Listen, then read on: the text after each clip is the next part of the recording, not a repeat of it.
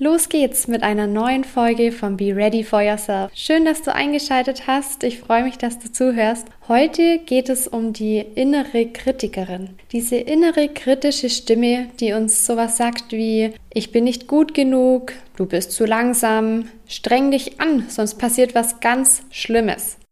Kennst du so eine kritische Stimme in dir? Ich gebe dir heute drei Tipps, wie du aus dieser Selbstkritik in die Selbstannahme kommen kannst. Viel Spaß beim Zuhören. Bis gleich. Herzlich willkommen zu Be Ready for Yourself, dem Podcast für dich, um mit dir in Verbindung zu kommen und mit dir selbst eine liebevolle und mitfühlende Beziehung aufzubauen. Mein Name ist Lisa Marie Hydra. Ich arbeite als zertifizierte Coach und Trainerin für Selbstliebe und die Kommunikation mit Herz. Dass du hier bist, bestätigt für mich, dass du bereit bist. Bereit, dein wahres Selbst kennen und lieben zu lernen. Dich von den Erwartungen der Welt zu befreien und aus vollem Herzen für dich und deine Bedürfnisse einzustehen. Genau dazu möchte ich dich ermutigen, denn das ist das größte Geschenk, das wir uns selbst und unseren Liebsten machen können. Ich freue mich, dass wir uns auf unserer Reise begegnen und ein Stück unseres Weges gemeinsam gehen.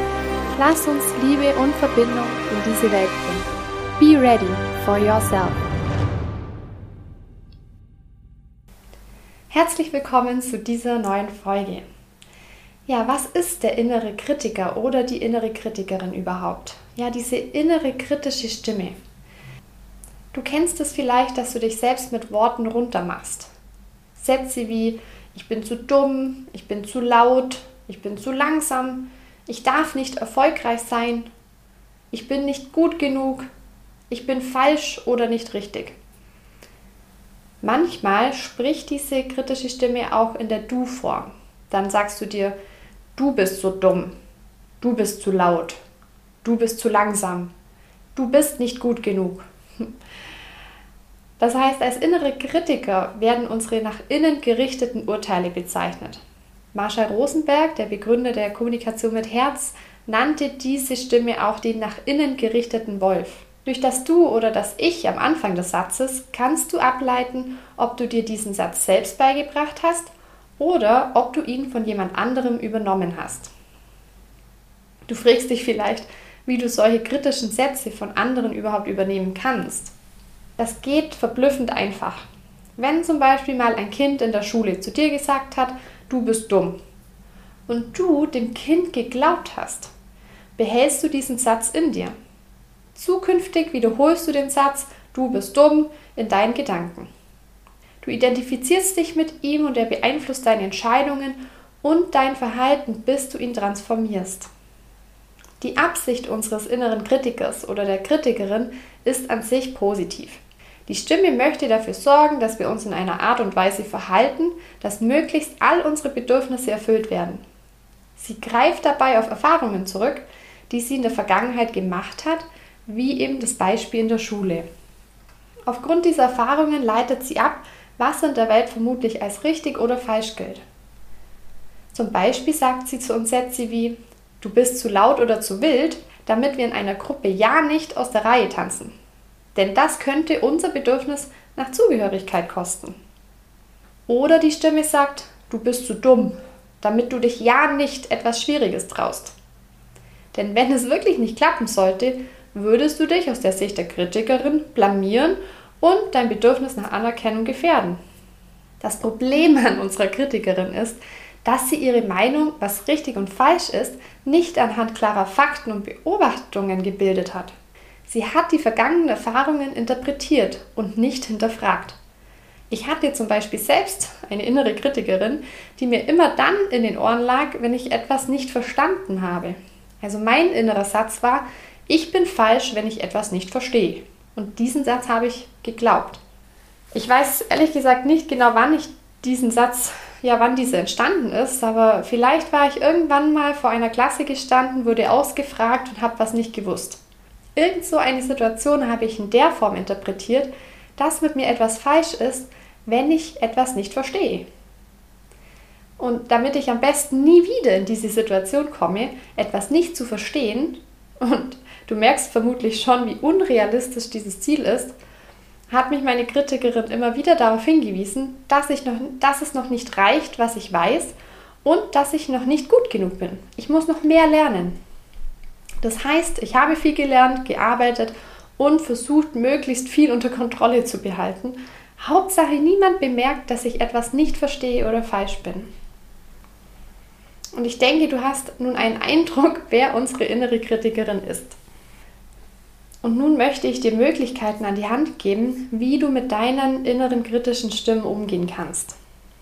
Und genau jetzt wäre ein guter Zeitpunkt, wenn du dir ein Blatt hernimmst und mitschreibst, damit du das dir nachher auch nochmal in Ruhe durchlesen kannst. Also, das Wichtigste ist, die Kritikerin überhaupt zu bemerken. Es kommt vor, dass wir uns selbst noch nie beim Denken zugehört haben und glauben, keine innere Kritikerin zu besitzen. Falls das bei dir so ist, lade ich dich ein, den Podcast einfach weiterzuhören und dann zu prüfen, ob du wirklich keine kritische Stimme hast. Und aus meiner Erfahrung und auch in den Lehren von Freud über Chantlin, über Marsha Rosenberg bis hin zu Buddha hat es bisher niemand gegeben, der diese kritische Stimme nicht irgendwann mal entwickelt hat. Deshalb finden wir auch in ganz vielen Lehren viele Informationen über diesen ja, über diese geistige Fähigkeit, die wir besitzen, uns selber niederzumachen. Und eben Freud, Buddha, Marja Rosenberg, Chandlin und so weiter, die haben diesem inneren kritischen Anteil unterschiedliche Namen gegeben. Du findest ihn in der Literatur zum Beispiel auch mit dem Namen Über-Ich, Super-Ego oder, wie Marja Rosenberg ihn nennt, der innere Wolf. Und wir können uns selbst viel Leid ersparen und auch glücklicher leben, wenn wir lernen, mit diesen Teilen uns umzugehen. Und der erste Schritt ist, dass wir ihn bemerken. Und dazu empfehle ich dir erstmal in einer ruhigen Minute eine Liste der kritischen Sätze zu erstellen, die du zu dir selbst schon öfters gesagt hast. Erinnere dich dazu zum Beispiel an Momente, in denen du dich geschämt oder unwohl gefühlt hast. Diese Gefühle sind ein super Indikator dafür, dass gerade eine kritische Stimme in uns aktiv ist. Das heißt, in Zukunft, wenn dich Scham überkommt oder du dich klein fühlst, achte darauf, was du dir selbst sagst. Was können wir nun tun, wenn diese kritische Stimme aktiv ist? Und hier nenne ich dir jetzt diese drei Tipps und Handlungsmöglichkeiten. Erstens, nicht glauben oder anders gesagt, raus aus der Identifikation. Wir identifizieren uns mit dem Gedanken, den uns die kritische Stimme sagt, das heißt, wir glauben ihn und wir denken, er ist wahr. Allerdings arbeitet die Kritikerin mit Interpretationen und keinen klaren Beobachtungen und Fakten. Sie hat einen unrealistischen Maßstab, zum Beispiel bei mir, dass ich immer alles auf der Welt verstehen muss. Wenn ich das nicht tue, bin ich falsch. Naja, es ist unmöglich, alles zu verstehen. Und diese Wahrheit hat meine Kritikerin ignoriert. In der akuten Situation hilft es uns, erstmal etwas Distanz zwischen uns und dem kritischen Gedanken zu bringen. Und wenn du einen kritischen Gedanken denkst, zum Beispiel, ich bin nicht gut genug, dann wandle ihn einfach um. Zum Beispiel kannst du sagen, um diese Distanz herzustellen, ein Teil in mir denkt, er ist nicht gut genug. Oder du kannst sagen, in mir denkt es, ich bin nicht gut genug. Also sage nicht mehr, ich bin nicht gut genug, sondern sage, ein Teil in mir denkt, ich bin nicht gut genug. Oder es denkt in mir, ich bin nicht gut genug. Manchmal reicht es auch, wenn du sagst, ah, da ist ein Gedanke. Hauptsache, du trennst dich ein Stück und wirst zu dieser Beobachterin. Und dieses Vorgehen nennt sich auch Partialisieren. Und das Ziel dabei ist, zu bemerken, dass du so viel mehr als diese Gedanken bist. Du bist der Beobachter der Gedanken. Du bist nicht deine Gedanken. Das lässt sich auch auf Gefühle erweitern. Du bist die Beobachterin deiner Gefühle. Du bist nicht dein Gefühl. Du kannst die Gefühle wahrnehmen. Du kannst die Gedanken wahrnehmen. Das heißt, du bist sie nicht. Und das hilft uns sehr, um eben rauszukommen aus der Identifikation und diese Gedanken nicht zu glauben, sondern wir können sie in einer ruhigen Minute überprüfen. Du kannst dich in einer ruhigen Minute fragen, ist der Gedanke wirklich wahr? Oder könnte es auch ganz anders sein? Und so kommen wir sehr schnell dahinter, dass sie nicht wahr sind. Und ganz ehrlich, die Gedankenüberprüfung ist inzwischen einer meiner Lieblingsaktivitäten mit meinen Klientinnen, weil es so schnell so eine Erleichterung bringt, weil wir diese Gedanken uns über Jahrzehnte vorsagen und die beeinflussen uns so stark. Und wenn wir die überprüfen und feststellen, die sind ja gar nicht wahr, dann müssen wir uns auch gar nicht lang Affirmationen vorsagen, sondern dadurch, dass wir erkennen, sie sind nicht wahr, lassen wir sie los. Die zweite Möglichkeit ist, Grenzen zu setzen. Die Kritikerin kann sehr emotional werden. Ich erinnere mich dabei gerne an diese HP-Männchen. Vielleicht kennst du die noch. Wenn nicht, dann google sie gern mal.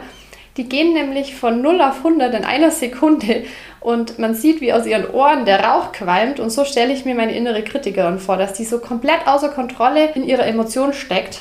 Und wenn die Kritikerin gerade aktiv ist, dann stecke auch ich eben in dieser Scham und in dieser Wut fest. Und in dieser emotionalen Lage macht es gar keinen Sinn, auf irgendeine Situation zu schauen. Deshalb, wenn du dich in so einer Situation befindest, dann sag dir innerlich oder auch, wenn es möglich ist, laut, deutlich Stopp. Du kannst zudem anfügen, wir können gerne miteinander sprechen und ich höre dich und ich interessiere mich auch dafür, welche deine Bedürfnisse unerfüllt sind, jedoch erst dann, wenn du dich beruhigt hast und die Emotion abgeklungen ist. Weil diese Art des Miteinanders, das möchte ich nicht. Und wenn du somit deinen eigenen inneren kritischen Anteilen sprichst und somit Grenzen setzt, wird auch deine Fähigkeit gestärkt, anderen Menschen gegenüber Grenzen zu setzen. Du bist es dir selbst wert, rücksichtsvoll und mitfühlend mit dir umzugehen und sorgst im Innen und im Außen dafür, dass auch so mit dir umgegangen wird. Vielleicht kennst du den Satz, wie im Innen so im Außen. Und der passt hier, finde ich, ganz gut. So, wir haben jetzt erstens mal nicht glauben. Die Kritikerin bildet ihre Meinung aufgrund Interpretationen, nicht aufgrund von Fakten und Beobachtungen. Sie hinterfragt nicht, ob die Gedanken wahr sind und treibt uns somit durchs Leben. Das zweite ist Grenzen setzen. Klar Stopp zu sagen, raus aus der Emotion nicht innerhalb der Emotionen versuchen, die Situation zu analysieren oder irgendwie die Kritikerin zu beruhigen. Nein, stopp. Wenn du magst, lenk dich ab. Such dir irgendwas Schönes, was dir Freude macht, aber raus aus der Situation, in der dich die Kritikerin runtermacht. Und dann kommt die dritte Möglichkeit. Die dritte Möglichkeit ist, sich selbst Empathie zu geben. In der Kommunikation mit Herz gibt es speziell für solche Situationen, in denen unsere Kritikerin aktiv wird, einen Empathieprozess, den wir durchlaufen können. Das heißt, nach der Situation, irgendwann am Abend, wenn du Zeit hast, am Wochenende, kannst, wenn du den Bedarf verspürst, hinsitzen und diesen Prozess machen. Und in dem Prozess gehen wir davon aus, dass jedes Urteil, egal ob es von jemand anderem kommt oder von uns selbst ein tragischer Ausdruck unerfüllter Bedürfnisse ist. Das heißt, wir urteilen über uns immer dann, wenn ein Bedürfnis von uns unerfüllt geblieben ist. In dem Empathieprozess geht es deshalb darum, uns mit diesen unerfüllten Bedürfnissen zu verbinden. Frage dich also, welches deiner Bedürfnisse ist durch dein Handeln unerfüllt geblieben? Denn deshalb ist ein Teil in dir gerade wütend. Und wenn du das Bedürfnis, um das es dir wirklich geht, entdeckt hast, wird die Kritikerin aufhören zu schimpfen, denn sie ist ja gehört worden. Und du lernst daraus zu dem, was dir im Leben wichtig ist und kannst dir deine nächsten Schritte überlegen. Ich selbst nutze die Schritte 1 und 2, das heißt das Nichtglauben, die Identifikation stoppen und das Grenzen setzen sehr oft. In mir tritt meine Kritikerin gerne in Kombination mit Scham, Schuld oder Wutgefühlen auf. Und wenn ich diese Gefühle bemerke, weiß ich inzwischen, dass dahinter ein nicht geprüfter Gedanke steckt und ich eh den unrealistischen Maßstab meiner Kritikerin nicht erfüllen kann. Damit beruhigt sich mein Schamgefühl inzwischen innerhalb von Minuten. Früher habe ich dieses dumpfe Unwohlsein den ganzen Tag verspürt. Ich hatte dann oft gar keine Energie mehr für meine Tagesaufgaben.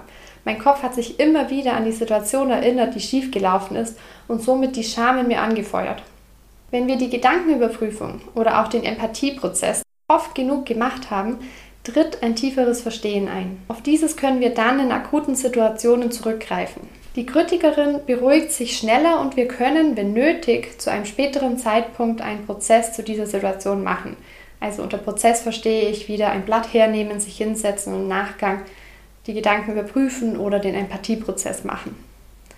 Der Vorteil ist, mit diesem Vorgehen verhindern wir auch, dass sich neue kritische Sätze bilden. Das heißt, Schritt für Schritt wird unsere innere Stimme dadurch sanfter und mitfühlender. Ich möchte nicht die Hoffnung schüren, dass die kritische Stimme ganz weggeht. Ich denke, das wäre wiederum ein unrealistischer Maßstab, jedoch entwickeln wir mit ihr einen heilsamen Umgang. Ein Gedanke wie ich bin nicht gut genug wirkt schwächend und nimmt uns somit das Selbstvertrauen, für uns einzustehen. Dieser heilsame Umgang mit der Kritikerin ist aus meiner Sicht deshalb ein wesentlicher Entwicklungsschritt, um in diese Selbstannahme zu kommen und für sich und seine Bedürfnisse einstehen zu können. So, das war's für heute erstmal zur inneren Kritikerin. Und wenn du die drei Möglichkeiten, also das Nicht-Glauben zusammen mit raus aus der Identifikation und dem Überprüfen dieses Gedankens, dann zweitens das Grenzen setzen und drittens der Empathieprozess, wenn du diese drei Möglichkeiten nutzt, wirst du auch Schritt für Schritt diesen heilsamen Umgang mit deiner inneren Kritikerin entwickeln. Gerne unterstütze ich dich dabei. Wenn du das möchtest, bewerbe dich auf ein kostenfreies Beratungsgespräch. Dazu gehst du auf www.beready.de/termin. Du findest diese Seite auch unten in den Show Notes. Bewerb dich für einen Termin und wir schauen gemeinsam, welche inneren kritischen Stimmen du hast. Die finden wir gemeinsam raus und transformieren diese. Und Schritt für Schritt kannst du auch in Zukunft selbst mit dieser kritischen Stimme, die ab und zu einfach auftaucht, heilsam umgehen. Also ich freue mich von dir zu hören. Mach's gut, pass gut auf dich auf und geh gut mit dir um. Alles Liebe, deine Lisa Marie.